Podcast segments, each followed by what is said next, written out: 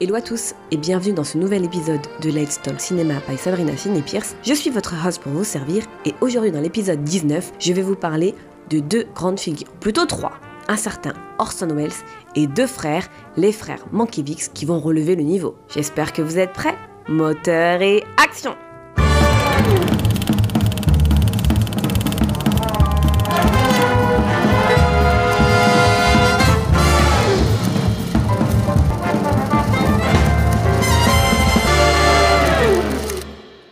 Comme je le disais en introduction, donc aujourd'hui je vais vous parler de trois gars fort sympathiques, mais avant de commencer cet épisode spécial, donc, pour ceux qui ne l'ont toujours pas fait, n'oubliez pas de vous abonner sur notre page TikTok, Instagram ou encore YouTube, Let's Talk Cinéma, pour voir nos shorts, nos analyses de films, nos vidéos, enfin tout ce qu'on poste. Allez-y, ne soyez pas timides. Et pour ceux qui n'ont toujours pas mis la petite cloche sur les canaux d'écoute de votre choix, n'oubliez pas de la mettre comme ça quand un épisode sort, ou bien même une capsule, chaque vendredi, vous êtes les premiers informés les amis. La semaine dernière, souvenez-vous, pour ceux qui étaient avec moi, je vous avais parlé donc du néo-réalisme italien. Et je vous avais teasé qu'on allait reprendre l'avion, et oui, on a encore plein d'air miles. Par conséquent, on prend l'avion direction Hollywood, les amis.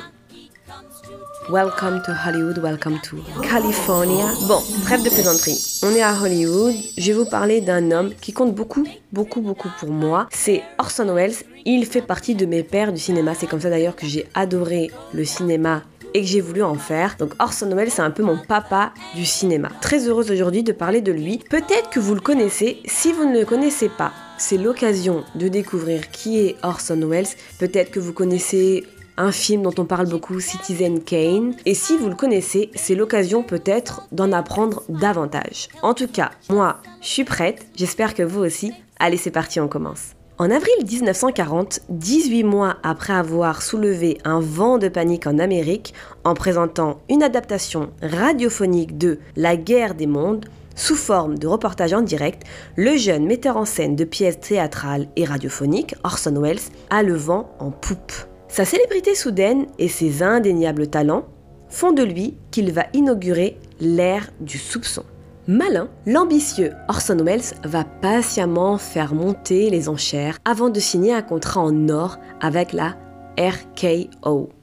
Je vous redonne l'abréviation pour ceux peut-être qui l'ont manqué. C'est Radio Kiss Orphan Pictures, l'une des plus anciennes sociétés américaines indépendantes de production de films de cinéma donc il signe en or un contrat avec eux. Le plus petit des grands studios lui garantit en effet une liberté totale de création jusqu'au Final Cut. En gros, c'est le choix du montage définitif. Et ça, les amis, je vous garantis que quand on vous laisse faire, c'est le Saint Graal pour nous. Donc du jamais vu à Hollywood, où les producteurs ont toujours eu le dernier mot.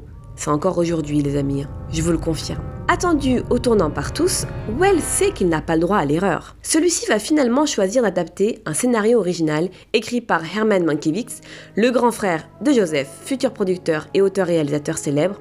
D'ailleurs, je parlerai de plus tard. Au travers d'une enquête post-mortem, Citizen Kane, en 1941, décrit l'ascension de Charles Foster Kane, un homme d'affaires sans scrupules, brillant mais souffrant d'une carence affective. Interprété par Wells lui-même, ce personnage a beau rendre furieux le mania de la presse William Randolph Hearst, qui y voit, et à juste titre, une attaque à peine masquée contre lui-même, ce choix sera le bon. Je vous invite fortement à voir Citizen Kane, vous allez voir, c'est un chef-d'œuvre, ça vaut vraiment le coup, les amis. Mais là, vous allez me dire, Sabrina, mais c'est qui ce Orson Welles? Moi, je ne le connais pas personnellement. Mais c'est qui? Alors pour ceux qui ne le connaissent pas, ou qui le connaissent mais juste de nom, je vous raconte qui il est. Eh bien, Orson Welles est le fils unique d'un inventeur globetrotter de 64 ans et d'une grande pianiste championne de tir. Bébé Orson est un enfant prodige. À 2 ans, il sait déjà lire. À 3 ans, il joue du violon et fait de la figuration dans Son son et Dalila à l'Opéra de Chicago. À 5 ans, le Wonder Boy interprète Shakespeare et rencontre Sarah Bernhardt. À 7 ans, il réalise sa première mise en scène. Un journal local consacre tout un article à ce jeune dessinateur, acteur et poète de 10 ans. À 11 ans, il a déjà accompli deux tours du monde. Orphelin à la fin de sa 11e année, il suit les cours d'une école de pilote où il va approfondir sa grande culture littéraire. À 15 ans, il remporte le prix théâtral Jules César. Saisi par le virus des planches, il quitte son école et part pour Dublin. Patron de troupe à 16 ans, il acquiert une forte notoriété en Irlande, puis en Espagne. Premier metteur en scène à avoir monté une pièce de Shakespeare avec des acteurs noirs, dans Macbeth par exemple, il a déjà mis en scène Faust lorsqu'il débarque à 20 ans à Broadway. Orson Welles se fera connaître dans toute l'Amérique en adaptant sur les ondes La guerre des mondes. Puis, en réalisant à 25 ans seulement Citizen Kane. Après quelques autres grands films comme La splendeur des Amberson en 1942, La Dame de Shanghai en 1948, Monsieur Arcadin égale Dossier secret en 1955 ou encore La soif du mal en 1958, il sera rejeté par Hollywood, tout comme les autres génies Chaplin ou Strodheim. Il connaîtra une vie d'errance entre prestations d'acteur et de mise en scène. Il dira, je cite, J'ai démarré au sommet et je suis descendu à la force du poignet. Il le disait avec humour. Et pour en revenir à Citizen Kane, Dénigré par les nombreux journaux de Hearst, Citizen Kane sera boudé par le grand public américain. Mais en Europe, il sera reconnu d'emblée comme un chef-d'œuvre majeur. Citizen Kane est le brutal coup de con frappé par le génie, résumeront avec éloquence Maurice Bardèche et Robert Brasilac dans leur histoire du cinéma réactualisé. Effectivement, ce film amorce le grand virage vers le cinéma moderne. D'abord par ses innovations scénaristiques, structure non littéraire, point de vue multiples, résolution de l'énigme offerte en privé, au spectateur bien entendu, et non à l'enquêteur. Ensuite, par ses innovations techniques, contre-plongée accentuée, profondeur de champ très poussée, etc.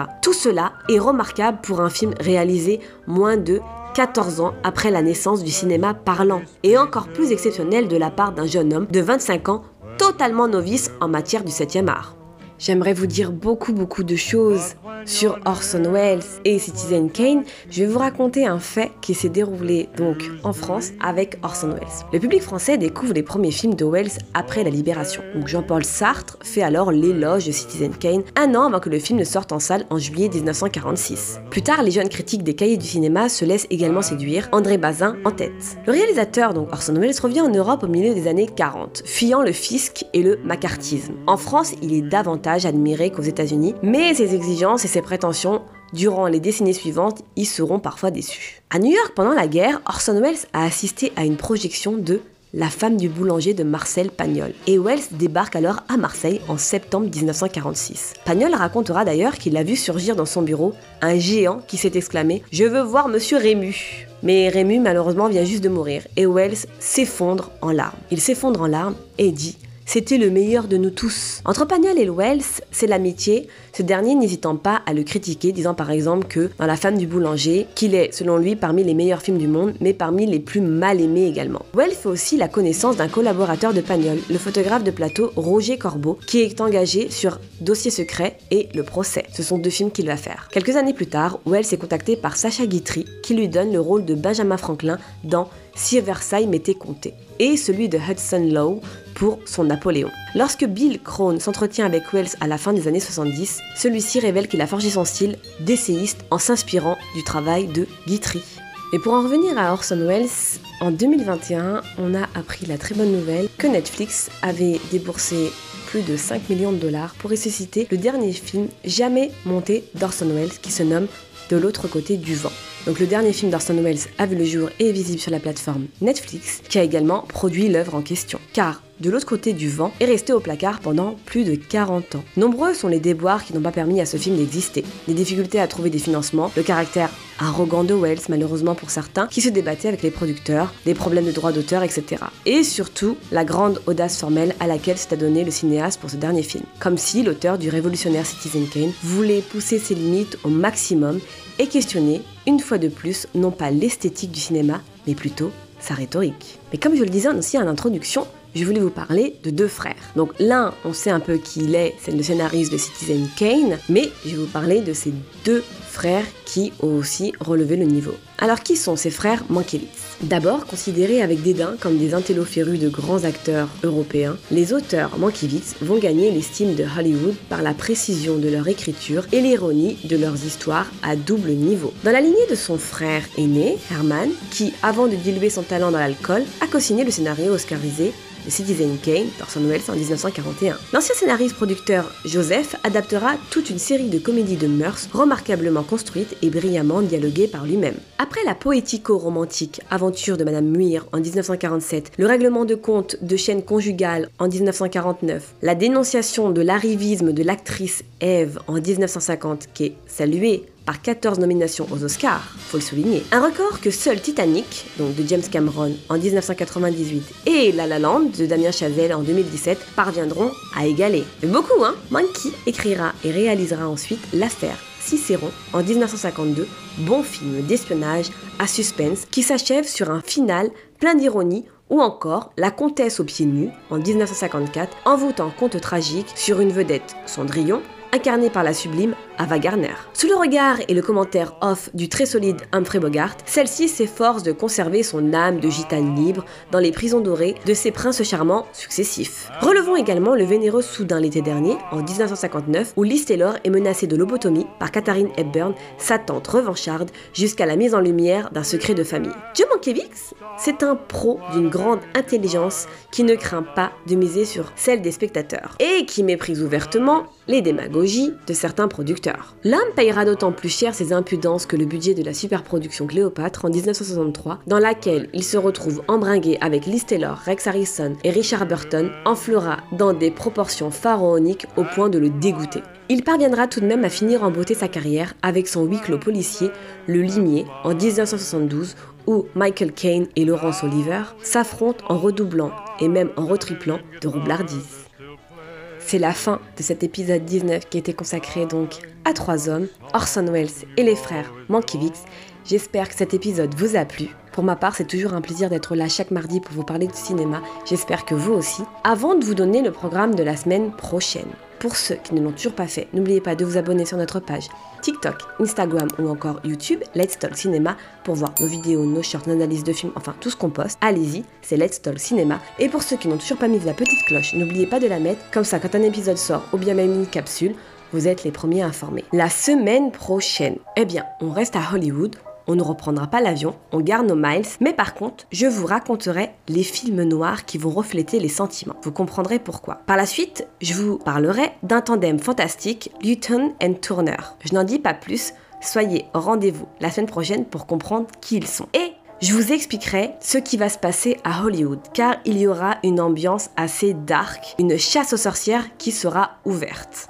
Donc là, cette fois-ci, je vous expliquerai le Hollywood, mais version dark, version noire. Vous allez voir, ce sera pas du joli joli. Donc soyez au rendez-vous la semaine prochaine pour l'épisode 20 et vous comprendrez tout sur ce qui se passe à Hollywood à ce moment précis. En attendant, je vous souhaite à tous une très belle semaine, un bon week-end et je vous dis à la semaine prochaine. Ciao ciao